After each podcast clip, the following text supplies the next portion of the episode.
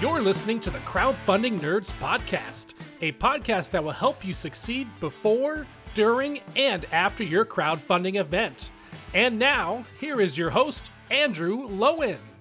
Hey, everybody, and welcome to another awesome episode of Crowdfunding Nerds. I am your host, Andrew Lowen, and I am joined, as always, by Sean Bradford, and once again, not Richard.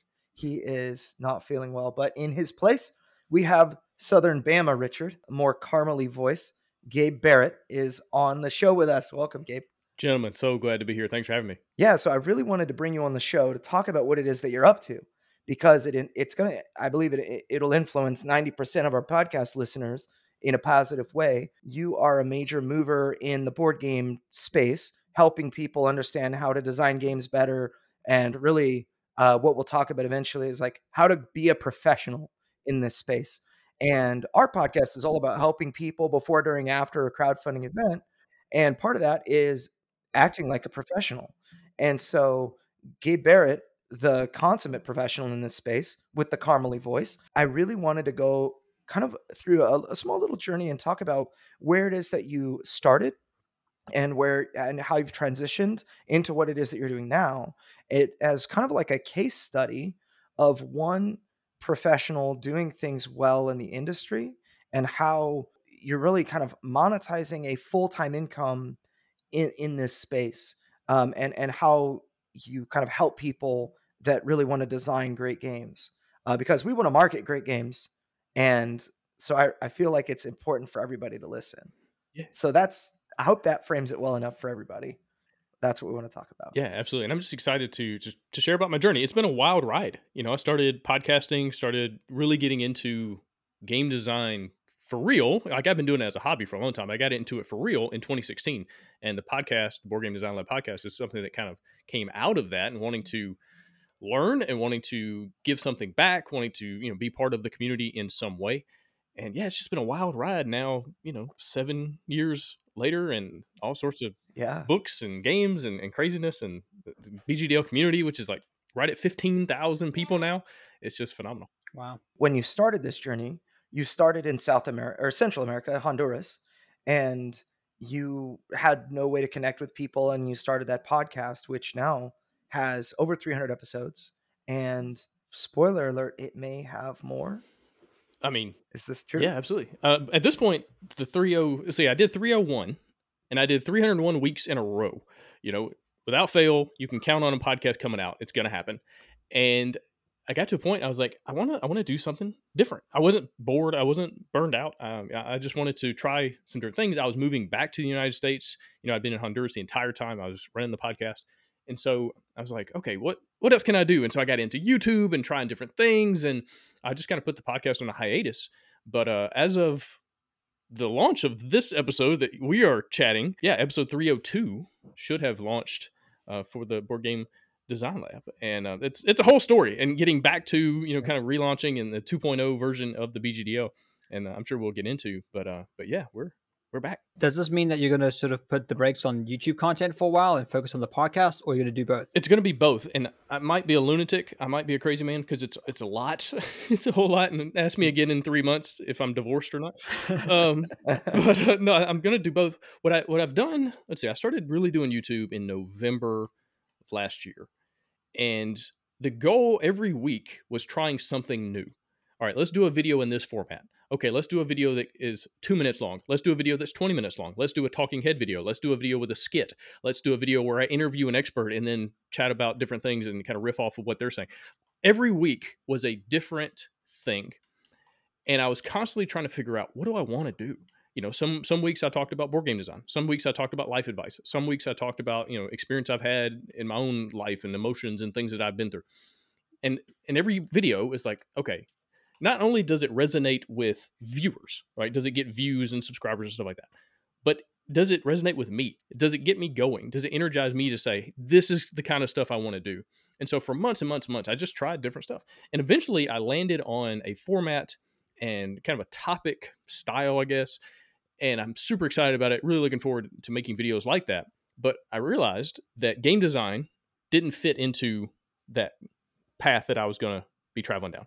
And lots of things didn't fit. And so I started thinking through, okay, well, let me just relaunch the BGDL YouTube channel, which had already like right at a thousand subscribers from just existing. Like I haven't posted a video on that channel for literally years and years, but people just randomly subscribe. So, so starting out the gate, like right at a thousand subscribers, like cool, let's hit the ground running. And so that, there's going to be regular board game design content there. I'm going to post podcast episodes, going to post clips. I've got huge uh, you know vision for what that channel can be and then my personal channel is uh, totally different type of thing uh, really excited about that but then it all kind of works together, you know. And so I can record a mm. podcast episode, I can record the audio, record the video, I can put it on, you know, I can put it out there on my website, on iTunes, on Spotify, but then also on YouTube, clip it, you know, cut it up and make it, you know, four minute, eight minute, whatever little clips to make it a little easier to digest for people that don't, don't want to sit down and listen or watch an hour long show.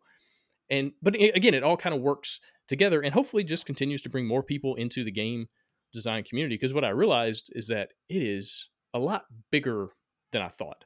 There are a lot more game designers out there, especially after the pandemic. So many more people coming in. And I'm just excited to share content and resources with them. For those who don't know, the first 1,000 subscribers on YouTube are your hardest to get. So it's quite substantial that you've got 1,000 is a good place to be in because nobody wants to subscribe to a channel that doesn't have any subscribers. is sort of like the social proof. It's the hardest. First mm-hmm. thousand is the hardest to get, which is um, which is good that you've already got that. And it puts you like in the top 10% of YouTube channels or something. Like there's so few wow. YouTube channels that have any subscribers at all. We've talked a little bit about having a YouTube channel, but it's always been something that I know how much work has to go into doing YouTube well. And I just mm-hmm. don't think we have the bandwidth at the moment. I think I'd love if we had like a an actual studio and we were sitting at a desk and we could do like a multi-camera shoot. I think that's yep. that kind of content would be great for YouTube. And then you could in- incorporate live streaming and get you know tips and things that way. So is live streaming on the books? Is that something that you're going to think about in the future? Because I think that that's a great way to leverage YouTube and its unique ecosystem. Yeah, at the moment, no, because it, it's just one more thing, and I've got like mm-hmm. I've got a plate full of one more things, and I'm I'm currently trying to mm-hmm. figure out. Okay, I got to cut some stuff. It's like I'm gonna like mm-hmm. I I design games less now. I publish. I work on publishing less now. Like there's so many things I'm trying to figure out. Okay, what do I really want to do? and then let me cut out the other stuff and let me hire some people to help with some of the other things and whatnot. Live streaming also, I feel like you need like a critical mass. Like if I did a live stream today, mm-hmm. I might have three people there, which is fine. Mm-hmm. They would be three amazing people. It would probably be the three of us at this very moment. Honestly, mm-hmm. is what it would be. but that's not that's not exactly Guilty. what you need if you want to really have interaction. If you really want to be like, hey guys, what do you think? And what should I talk about next? You know, so I feel like you, you need to build up a channel to a certain size just to have enough people there for it to really feel like you're live streaming versus just doing a video by yourself. video chat. Yeah, it makes sense. And also you want so many people trying to comment that they can't get their message across that they have to then tip or subscribe or give some type of transaction in order to get their message on screen, which then allows you to monetize that. So that's that's kind of the space you want to be in before you live stream. Yeah, it's kind of the thought I had before I launched the Board Game Design Lab Facebook community. You know, eh, that that took like a year or two. I can't remember. It was a while though before I launched that online space because I didn't want to launch it for eight people. It's like you need enough people in there that it's not me having to create all the content. That people are generating their own content. They're not just talking to me and me talking to them. They're talking to each other. Like that's the ultimate of community. That it's not me doing all the stuff and me asking all the questions and prompting everything and me having to come in and comment because nobody else is. You want enough people that you're going to have all that kind of working itself out organically. And so I think that's something to think about for anybody listening to this. It's, it's thinking about groups and communities and online spaces and stuff like that. It's like, yeah, you, you need to launch. Like you need to have an online place for people to go. But be aware that early on, before you get that critical mass, you are going to have to do a lot of the work. Mm-hmm. You're going to have to answer the questions and the comments, and you're going to have to post and prompt and post the pictures and the video. Like it's going to take a lot more work versus like down the road. Hopefully, you get enough people in there that it kind of starts doing it for you know on on its own, and you can just kind of come in, have some fun. You know, I, I try to go in the BGDL group, and anytime there's been a post that's been around for several hours and like doesn't have any comments or maybe one, that's usually when I comment. But so often I go in and you know somebody has posted something you know an hour ago and there's already 25 comments and if i'm going to post something it's like well i'm just probably going to reiterate something someone else has already said you know and so i'm not trying to just waste my time or theirs let me go find a post that hasn't had any comments and so that's just something to think about as you're getting into this whole community building and you know around your game around your kickstarter launch whatever something to think about. So, in, in terms of of YouTube, what have been some of the things that you've you found particularly challenging, or perhaps surprising that you didn't really think would be hurdles when you first jumped in? Yeah, so I think anyone who gets into YouTube, originally your thought process is, okay, how do I make a great video? I make a great video, people are going to watch it, they're going to like, they're going to subscribe, I'm going to get a million views, I'm going to be able to turn that into, you know, a business, full-time revenue, stuff like that. The reality is, it's not your job to make great videos. It's your job to come up with amazing titles and thumbnails that then a great video attaches to that and it's it's reversed. So often people make a video and then they go, "Oh shoot, what's my title going to be? Oh, I need to figure out a thumbnail for this." And it's backwards. You need to think through, okay, Mhm. what is something that's clickable? Not like clickbait. That's not what I'm saying, but like something that someone is going to go, "Oh, that's interesting. Oh, I wonder what that means. Oh, I'm curious about that. I need to figure out what's what happens next, the before and after, whatever." But you figure out the thumbnail and the title, and then everything else comes afterwards. And so that's something I've learned just in the last couple months. And so I'm really excited about what the future of both the BGDL channel and my personal channel look like because I'm already thinking through, okay, here's here's where we're going. And like I've got all these ideas and all these things planned out that I have no idea what the video is going to be. But I know what the title and thumbnail are, and hopefully it resonates and hopefully that gets into, you know, gets people to click. much of what you're doing now is built upon the foundation of what you uh, of the experience that you gained uh, by volunteering really your time in the board game space just trying to be a part of it. Uh, you really gained a lot of knowledge that you've published several games many of which are on my shelf. I've got several hunted games. I've got gosh what was the first game you ever published The Final one that was Flick a Tier. space flicking? I've got final flick tier been a while since i've played it but uh it's uh you know you you just have a lot of experience. You went through uh, board game design lab as a website bgdl plus and trying to kind of turn that into a, a training site you had a lot of ideas there. You monetize or well you worked on a youtube channel that actually had really nice professional videos both in board game design but then also separately as i mean like a bunch of random board game facts in three minutes or five minutes um you know that that video was just awesome.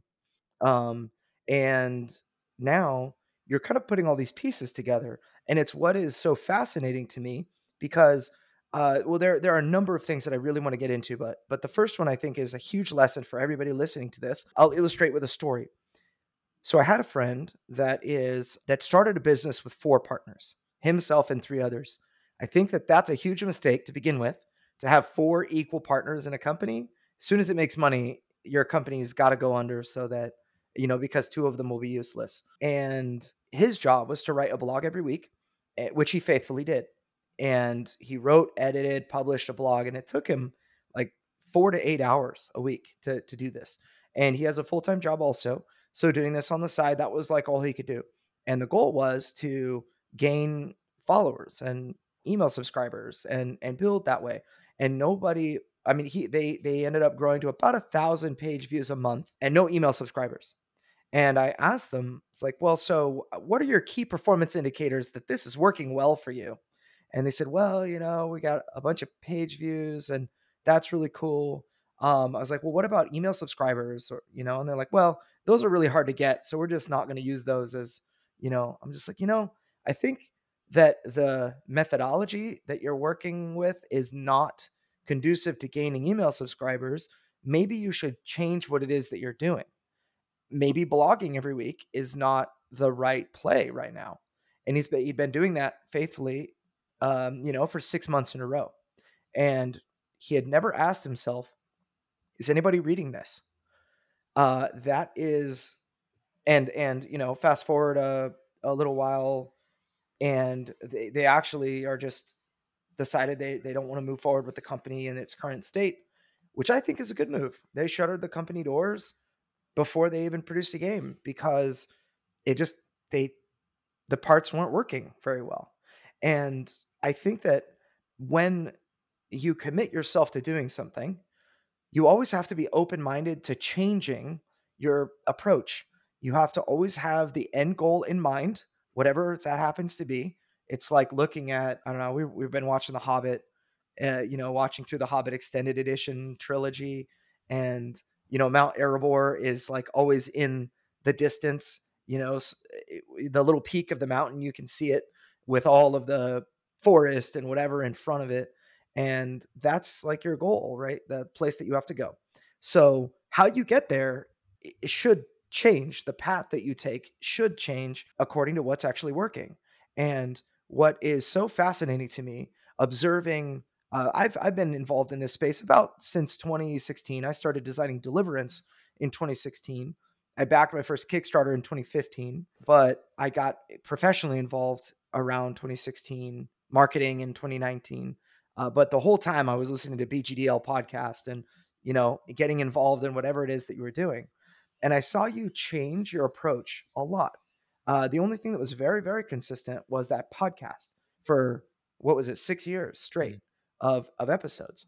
And I found it fascinating as uh, that you were willing to change your approach almost on a dime according to what needed to be done or what you know and i'm like just wondering what's going through this guy's head um can you speak to that a little bit like why change why like are you what is your philosophy in regard to changing approaches or changing pivoting. strategy? When is something not working to you?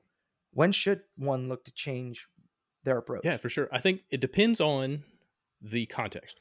So with youtube my approach is i set up milestones and i go okay i'm going to look at the numbers but i'm not going to worry about the numbers until i hit a certain milestone. And it's it's content. It's not even time. It's like after 50 videos i'm going to reassess kind of like your friends with the blog it's like okay let's give it six months. Let's give it enough time to actually be able to have some data. You know we didn't write one blog post and nobody read it. I didn't make one video and nobody watched it or a million people watched like you need time. And then you can go okay what's the reality of this? What's the real information?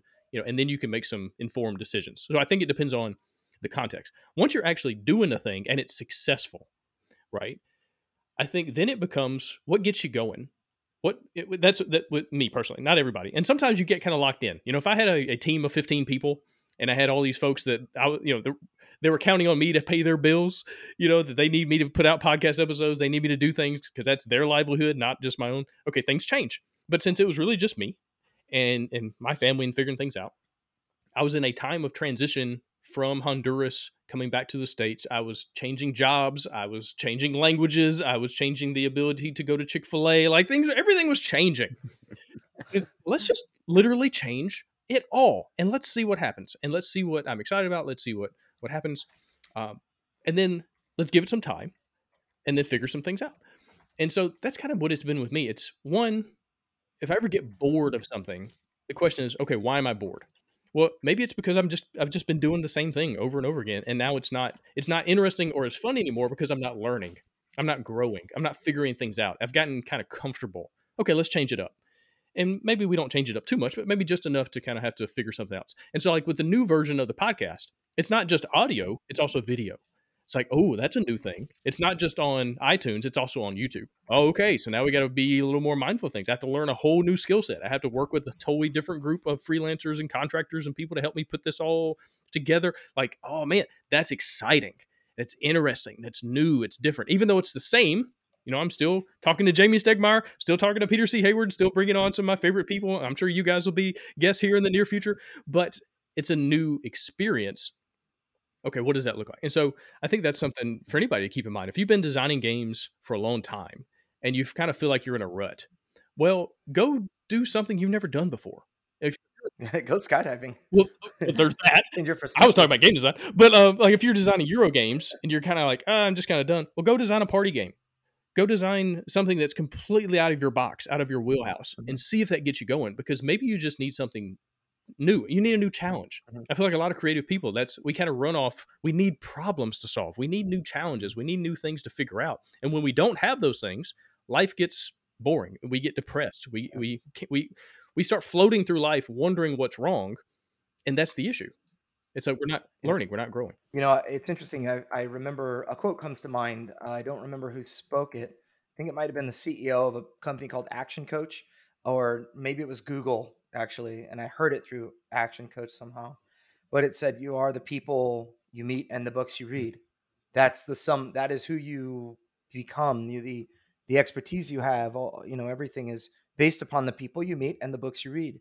And I think as a game designer, the games you play have a dramatic impact on the games you make. You know, if you've never played anything but Monopoly or Chutes and Ladders, you're going to have roll and move in your game, and that's going to be normal. But if you play something like Twilight Imperium, it's just going to be a whole different experience of, of a game that you make. You'd be like, oh, everybody plays nine hour space operas, you know, or everybody plays games with roll and move. I just think the more experience you have, the more nuanced your skill set becomes and the more innovative you can be. You know, I think I, I look back to Elon Musk as a um, a maker, one of the probably most prolific makers in our lifetime, uh, regardless of uh, what your opinion uh, is of the man. Uh, I personally think he's uh, probably the Antichrist. Uh, maybe not. You know, some version of that. Uh, that wants to control my brain like iRobot. so his claim to fame was PayPal, and he knew merchant services and he knew the internet. He didn't know the internet as well as other people know the internet. He didn't know merchant services as well as other people know merchant services, but he had both, he had expertise in both those areas enough so that I believe that he was the most qualified person on the planet to found PayPal. And eh, I mean, that was a major innovation, right? And so I think that the more experience we have, the more that we stop stop doing uh I guess I don't know, stop trying to create. It's like every time you create, you empty yourself out and you really need a way to fill yourself up back up, I guess, is what I'm trying to get at. Right? Yeah, absolutely. I think we are not robots. We are not computers. Like I've been working on this. Is that Elon Musk? Yeah. I've been working on this new GameFound campaign for a while. And so the last several nights, I've gone to bed post 4 a.m. Last night was 4:15. The night before was like 4:05. Like I'm laying down to go to sleep, and it's after 4 a.m. That is not sustainable that is something I'm doing right now because I'm in this like crazy sprint of like trying to get it all done and figure it out and get everything, you know, fixed. But as creative people, you have to recharge. You have to rest. You have to go away for a while and then come back because then you come back with new eyes. You come back with new ideas. You come back with a new perspective on things. You know, Stephen King, when he writes a novel, he will take the first draft and put it in a drawer for like six months. And he doesn't think about it, he doesn't touch it. And then he'll come back six months later pull it out of the drawer, and he'll read it. And that's when he starts the editing process because now he's reading it with new eyes. He's not reading it as he meant it to be, he's reading it as it is. Now, as a game designer, am I saying design a game, leave it for six months, come back? I don't know. Maybe. Like it just kind of depends on your process. But I feel like that whole recharge, you know, come back and, and fill, figure out ways to get filled back up.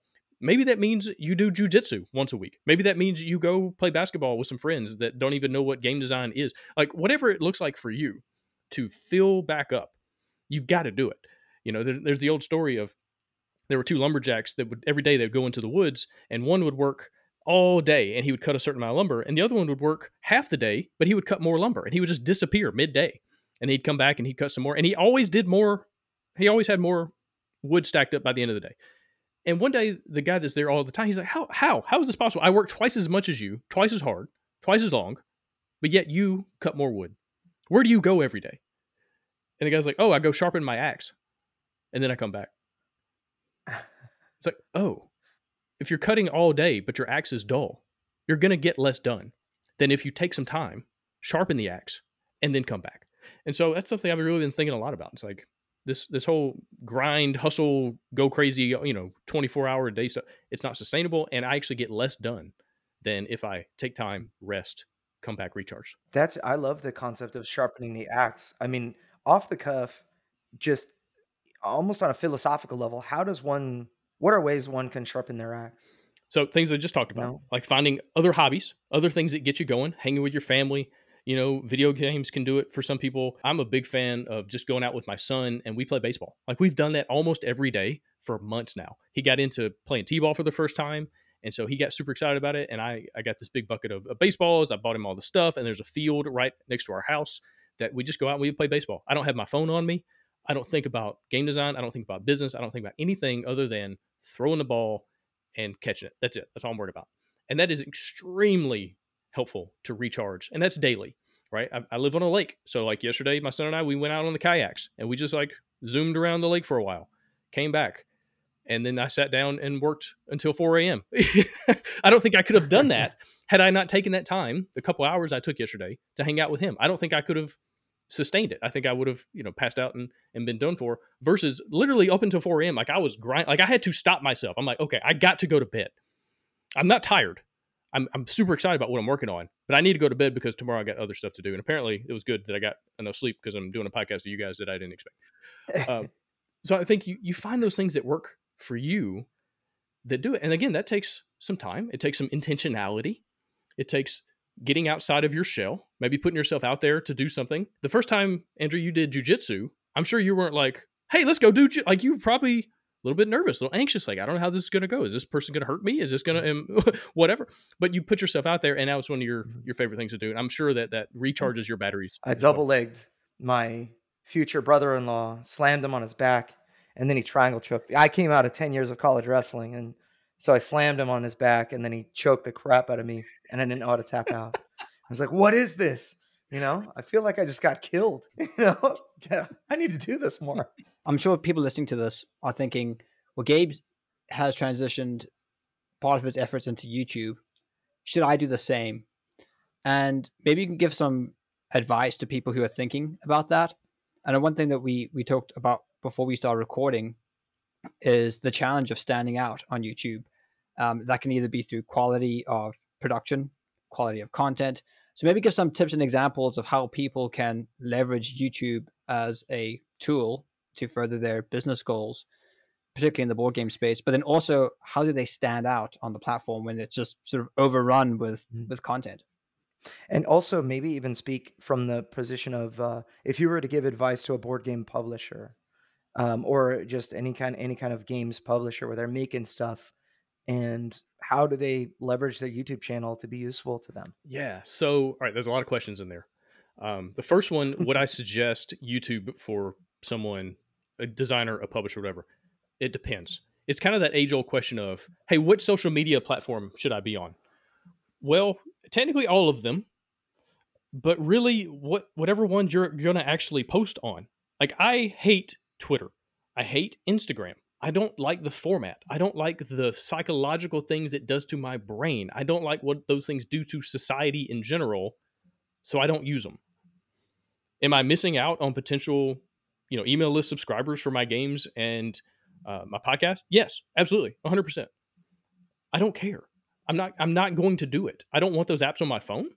You know, I get on Twitter once a day just to ch- kind of check in. I've got some friends that will message me on through Twitter because that's all they use. Okay, fine. So I think it really depends on what are you going to actually be able to put your bandwidth towards.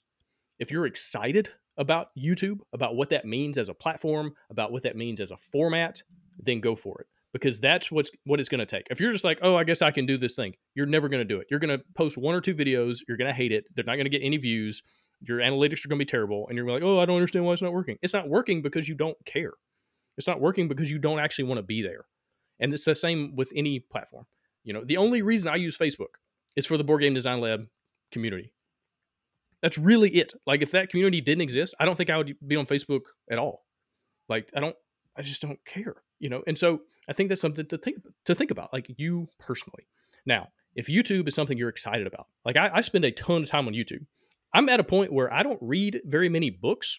Like I just I just don't read. I've got dyslexia. Reading is not super fun for me. And so I get a lot of my information on through YouTube.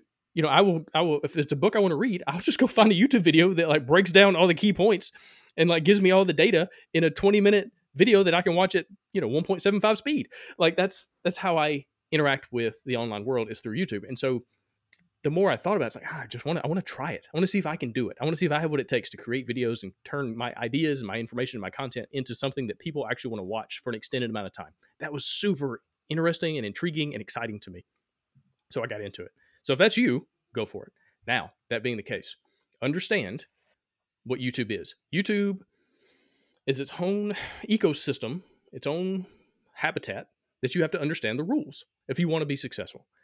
Rule number one is you have to tell a story. If you're just going to sit down and talk to a camera, you're going to have a very hard time succeeding because people there's one there's already tons of channels that are established that already do that way better than you do. So you're already competing with them. You're probably not going to draw, you know, eyeballs and clicks away from the people that are already doing that really well. Just sit down and talk about something. They're already doing it. So you're going to have to stand out. The way to stand out is with production value and storytelling. Now, production value can be interesting if you don't have any money right? At the same time, I record all my stuff on my iPhone. iPhone 13 has a phenomenal camera. I bought a decent microphone to use. If you have those things, you can you can do YouTube. So don't let the cost of production value scare you away. It's more about the thought process. So one thing I've really latched onto here in the last I don't know month or so is okay, it can't just be me and a camera. I've got to have some movement. I got to change the scene. I've got to change the angle of the camera that you know it's not just me talking at the camera. Sometimes i cut away and it's you know a side angle. Sometimes it's an above angle. All sorts of different things to kind of keep the viewer interested right? But tell a story. So often board game videos are here's the game and it plays in 90 minutes and it's two to four players and it does this and it's got that and it does this thing over here. I mean that's fine. You're, you're gonna you're gonna get people out the information that they want. But that's not really a story which is what shut up and sit down does. Do you notice the mm-hmm. difference between shut up and sit down and the dice tower? Now, the dice tower, for all intents and purposes, should have a million subscribers. They've been doing this forever. They have a ton of hosts, they have a ton of content. Daily videos are coming out. Good, high quality, good production, good sound, good light, good all the, everything is there. But they don't have as many subscribers as Shut Up and Sit Down, which is just a couple dudes, you know, in an apartment that talk about one game a week or something like that. it's but what's the difference storytelling shut up and sit down yeah. you i don't even care what game they're reviewing i want to watch it it's like a little movie you know i don't care mm-hmm. i'm not mm-hmm. gonna, i'm never going to play this euro game that they're super excited about i don't care but i'm super excited about the format about how they're telling me about this game about the little funny things that they're doing and the skits and the goofiness and because they're telling a story and so i think if you're going to get into youtube with your game publishing company or as a game designer figure out how to tell a story, use cuts, use angles, use, use filmmaking tools and skill sets, then talk about your game. And that's the difference between getting 100 views and 100,000.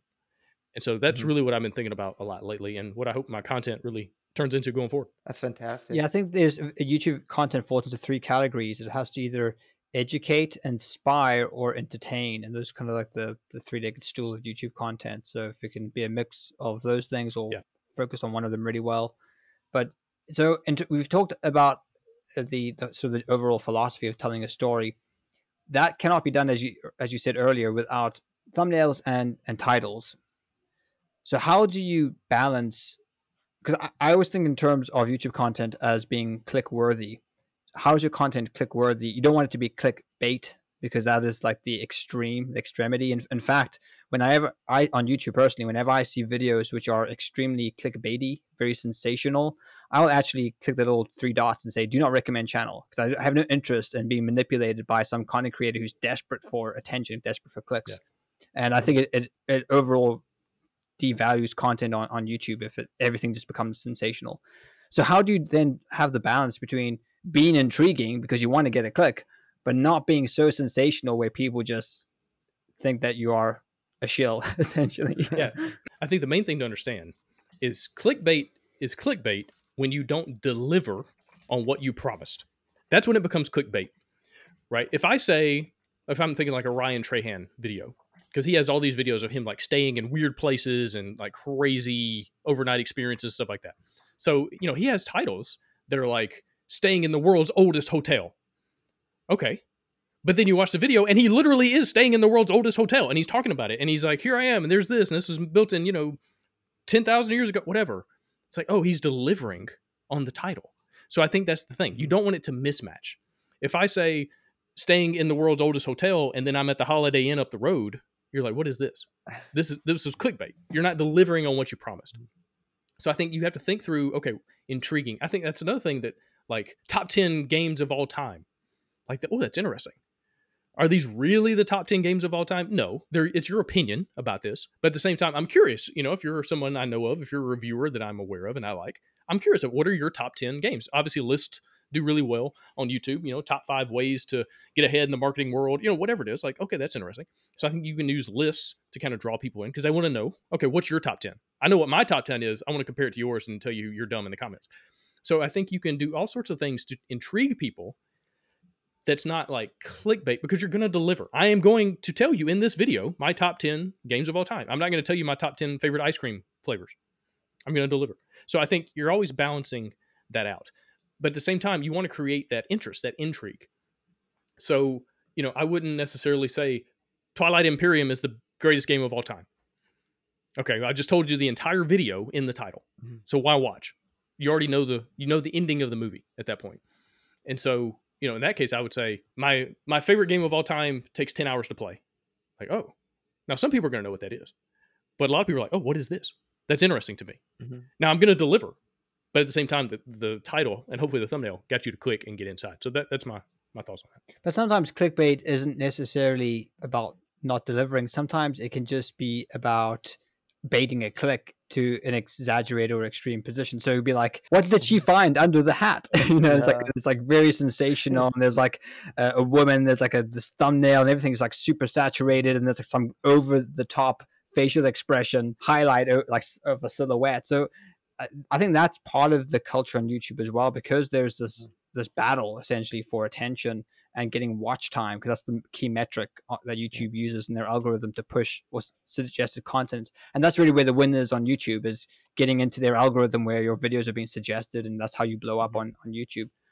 So yeah, I think it's something worth thinking about how people's perceptions of your content could be because you might get a click, you might get the view, but you might have done it in a way that actually put a bad taste in people's mouth and they're like unsubscribe. I never want to see this content in my feed ever again. So uh, that's that's my personal thought. I don't know if you have anything to say on that, Andrew. Yeah, well, um, you know, one very, very popular YouTube uh, personality is Mr. Beast. And I heard him one time just talk about what his, you know, his opinion of, you know, this guy gets 100, 100 million, 200 million video uh, views on a single video and has more money than he cares to have. And, you know, is just very, very successful on the platform he said that he believes YouTube wants people to just simply remain on their platform. So it, the the number one criteria for YouTube is if people uh, watch the video but then click on another video. And I think that there's a lot to be uh, unpacked in that statement. You know, obviously the thumbnail and the title matter, but in the end, I think that that will get you so far. But as Gabe, you kind of alluded to, the content and the quality of the content that you watch it should entertain inspire or or inform um, right? And it should make people want to watch the next video on your channel. And i think that is where youtube will start to recommend you and you'll start to rank organically for things that you wouldn't rank uh, for otherwise. And um, that's really how you know you organically grow and i believe that's how shut up sit down organically has grown so much because their videos and and reviews. I mean, you know, I'm looking at I uh there was a game that hit GameFound. I really really wanted to buy it, but I knew it would never see play in my house. It's called Guardians of Atlantis. Just hit GameFound. It raised probably eight hundred thousand dollars. It's basically the MOBA. It's like League of Legends or Dota 2 uh, on a tabletop, and it's not cooperative, and so it would never see play in my house because I would just play my wife once. I would control two heroes, crush her, and she would be like, "I don't like this game." and that would be the last time that game was ever played. So, um, it, you know, I, I, I, I didn't back it, but dude, the shut up, sit down video, that thing has like 250,000 views or something. I want to, let me look uh, real quick. It's, oh, no, no, I'm sorry. 107,000. Sorry. I, I overestimated by a fair amount, but oh my goodness, 107,000 views for a video that was posted two weeks ago on a board game channel that's some serious uh, engagement and it just was everywhere you know if i was searching for it something to think about I Yeah, I mean, it's so easy to say, oh, channels in the board game space don't get very many views because board gaming is such a niche thing and there's not as many gamers as board gamers as there are video gamers or writers or whatever. It's just an excuse. You don't have to be a board gamer to enjoy shut up and sit down content. You don't have to be a board gamer to enjoy a good story well told. And that's that's the excuse. It's and that's something I've really been thinking about. It's like, okay, it's not education, it's not entertainment, it's edutainment. Like I've got information, I've got something I want to help someone with, but I have to position it and tell it in such a way that it keeps them watching. It keeps that retention, right? Um, you know, Mr. Beast has like 90% retention throughout his videos, where 90% of people who start the video finish it and then they watch another one. And so it's easy to go, oh, the algorithm loves Mr. Beast because he's figured out. No, no, no. The algorithm is nothing but the audience. It's the same. It's like a algorithm equals audience. It's the same word, just used in different ways. It's not that the algorithm likes something; it's that audience, the audience likes something, and then YouTube's like, "Oh, you like this? We'll give you more." It's it's very simple. There's it's not magical, as people kind of believe. hmm I think people want to game the system, you know, in in so many words.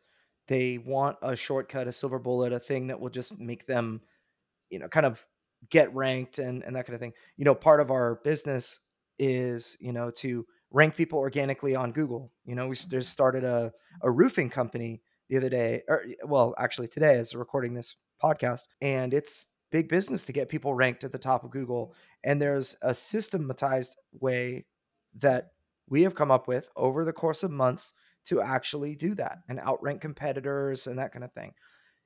You can't really play the game like that on YouTube, in my opinion. If you want to have a, fan, a fantastic results, you have to be the, like your video itself has to be the fantastic result Yeah. of your thought and your hard work. Yeah. Right. I don't know. It's kind of you can't fake the algorithm out because, like you said, the algorithm is the audience. Right. Well, you, Well, the algor- algorithm changes as well. and I think people need to understand that there's engineers behind those algorithms, and Mhm. Google as a corporation has an agenda, has a motivation, which is to make money, and they're going to adjust that algorithm in ways that's going to be profitable for them, not for you. You're already there as a a Mhm. thing in their system to make them money at the end of the day. So something to keep in mind. How can you further the goals of YouTube, which is or Google, is to Mhm. create profits for them. Yep. You're to Google to mega corporations. You're a wallet. So, for example, having a YouTube channel that's designed about uh, internet privacy and blocking ads and anonymizing your stuff online is probably not going to do too well on YouTube no, definitely, because those are the data points that they leverage to make money. exactly. So, Gabe, let's talk about, you know, let's kind of revisit the beginning of this conversation where we started out with Gabe Barrett 1.0 with this blue eyed, bushy tailed kid in Honduras. Now you're this grizzled veteran with war scars everywhere. And, uh, you know, you're, you've got this 2.0. How, so to just give us like a, a time lapse or a timeline overview of, of what you did you know with let's say starting with like the podcast and where you transitioned and now where you're at today Yeah. So obviously 1.0 was the 301 episodes, the community, the books, the games, all that kind of stuff. And then I just wanted to figure out, okay, what else do I want to do? And that, that's, you know, as we've been talking about, diving into YouTube, figuring things out, putting the podcast on hiatus for a while. And then the more I did YouTube, the more I was learning about uh, uh, video podcasting and the opportunities there and how you can record one piece of content and then you can cut it up and all of a sudden you've got tons of different content you know that you can put out there at different times and you know people are going to watch it. People are always looking for different formats. You know someone might go oh it's an hour long i don't want to listen to that. Oh but that's a really interesting six minute clip that kind of speaks to exactly what i'm trying to learn right now. Okay cool. So they might watch that so think you through. Okay. So now we're starting to get into the 2.0 but at the same time i wasn't necessarily going to do the board game design lab podcast. Like i was thinking through okay you know i'm pretty good at this whole interviewing thing. I've been doing it for a while. What does it look like to start reaching out and kind of create a new show and create a new thing and do something totally different and start from scratch? Like that's exciting. I think it's something as game designers we're always excited about like the new project you know the next game idea. And you know i've got 47 other games i've been working on that are all kind of in this like land of misfit designs that are sitting on a shelf but ooh the new one that's the new shiny one. And so that's kind of where i was. But the more i thought about it and again i was taking this really good business course and i was talking to this um, podcast manager that you know works for this big team of people and she just had so many interesting insights. And one of the things i learned was you know because i was thinking ah board game design it's such a niche thing it's so small it's such a small audience. But then the more i thought about it i was like well the stats tell me that if your podcast uh, gets more than 5000 downloads per episode in the first week that it launches. Airs you're in the top 1% i was like oh shoot. Board Game Design Lab is in the top 1% of all podcasts in the world ever. a game design niche of a niche of a niche podcast is in the top 1% of downloads per episode. Oh shoot, that's that's not what I thought because all we ever hear about are the Joe Rogans of the world and like the million download per episodes people. That's all we ever, you know, really talk about, think about, whatever. How can I be like them? Not realizing that the riches are in the niches. Like it, like you really can make a sustainable income. You're not going to become a hundred million dollar Spotify deal star, but you can make a living. You can make a, a nice income for you and your family if you niche, niche down and really focus on one community and think through, okay, how can I serve this one small community the best in the world? And so I was like, oh, let me think more about that. Because, you know, one thing I was thinking about in Honduras, I never really made the board game design lab my full time thing. I was always doing other things. I was teaching, I was doing mission work, I was serving, I was bouncing back and forth between Honduras and Atlanta. Uh, you know, the board game design lab was always a part time thing, even though it was my full time income at one point. Like I was making more money from that than I was from teaching in Honduras. If you can believe that, if you can believe that teaching in Honduras is not as lucrative uh, as, okay. but, uh, but I never focused on the BGDL. I was like, I wonder what it would look like if I actually focused my full time effort, energy, and everything to it. Huh. And all of a sudden I had these ideas and I was like, oh shoot. And and and what I had been missing was, you know, that excitement, that learning, that growing, that figuring out new things. All that stuff that had been missing because I just kind of gotten lackadaisical and comfortable in the podcast. All of a sudden that stuff started coming out. I was like, oh man, well, I could do an online course and I need to write another book and I need to do this. And like, how would I turn this into a full fledged, full time thing? Now let's figure that out. And that's where the whole 2.0 thing came from. It's like let's not start a new podcast, start it from scratch. Let's let's do the same mm-hmm. podcast, except let's take it to the next level. And so that's that's where I'm at. Let's talk about this BGDL 2.0. Uh, you did 301 episodes, and they were focused on topics to make people better game designers. And I remember you saying something about you felt like you kind of exhausted every topic, and the only future topics you could have would be um, topics you've already kind of covered. Then, in addition to that, you had a lot of first time designers that were going to Kickstarter that wanted to be your guest that you invited on. And of course, you had a, a wide variety of people um, on the podcast that had quite a lot of experience. Um, I got to be a guest on your podcast several times, but uh, I'm curious as to what changes do you are you going to make to the 2.0 podcast versus the 1.0? Yeah. Like what what is 2.0 different? How is it different? For sure. Like you said, and how is it the same? I, I've got three or four episodes about cooperative games. I think I've talked about cooperative games at this point. You know, like I don't necessarily want to do another cooperative game episode. If something new happens, if a new way of doing it comes out, and it's like, oh shoot, let's talk about this new thing. Cool. But you know, so if anyone is getting into the show for the first time, you know, there's 301 episodes of topics. You can probably find what you want to know about. Uh, I don't think I've talked enough about Euro games. I don't know if I've ever done a done an episode on Euro games. I got an email the other day from a guy who's like, "Hey, you never did that." I was like, "Oh, I'll put that on the new list." But so there are a handful of things I need to go back and, and just figure out. Okay, I never talked about that. Let's do it. But then what I'm really excited about is talking about things that are a little bit more general, creativity in general. You know, I want. I'm really excited. I've been talking to this lady who's a neuroscientist, trying to get her to come on the show, and it's like, okay, Tell me about neuroscience as it relates to creativity, and then let me relate that to game design. Let's figure out how all this stuff works together. Now, she's not a lady you would have ever heard of in the game design space. You know, she's not a game designer and a neuroscientist. She's just a neuroscientist, and I want to, but I want to have her on the show. I want to talk to someone who, you know, uh, specializes in sleep and how does sleep affect creativity, which also affects game design. So you see what I'm saying? Like I want to do these things that are kind of mm-hmm. a little further up the ladder as far as ideas, not you know super specific game design topics, but things that relate to game designers in other ways. That's interesting because that's that's something that we've started to do, right? Because we kind of you start exhausting topics and like, okay, where do you go from here? And we've started to do that. We sort of expand a little bit more where we cover adjacent topics which relate to marketing, but are sort of outside of the scope of maybe marketing as a core principle. Exactly. So that's interesting that you say that because it's something that we've sort of transitioned to naturally over time as well. Right because I think your audience has been growing with you. You know what I mean? Like your audience doesn't want necessarily another episode on something you've already talked about three or four times. They've heard it.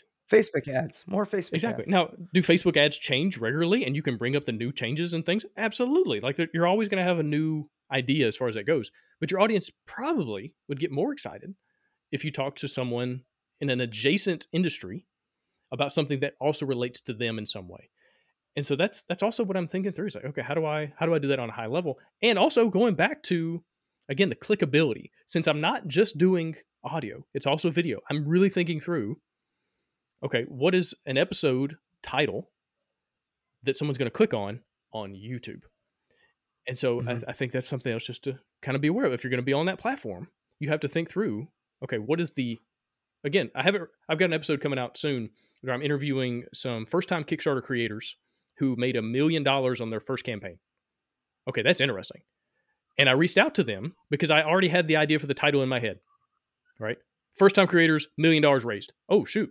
That is a clickable title. If I'm going to go to Kickstarter, I want to know what these people did because they they aren't Yeah. Awaken Realms. They aren't like one of these big, you know, Lucky Duck or whoever that's doing. They've done this a million times. These are brand new people that made a game about flowers Yep. and they made a million dollars. Like what? Like how is that possible?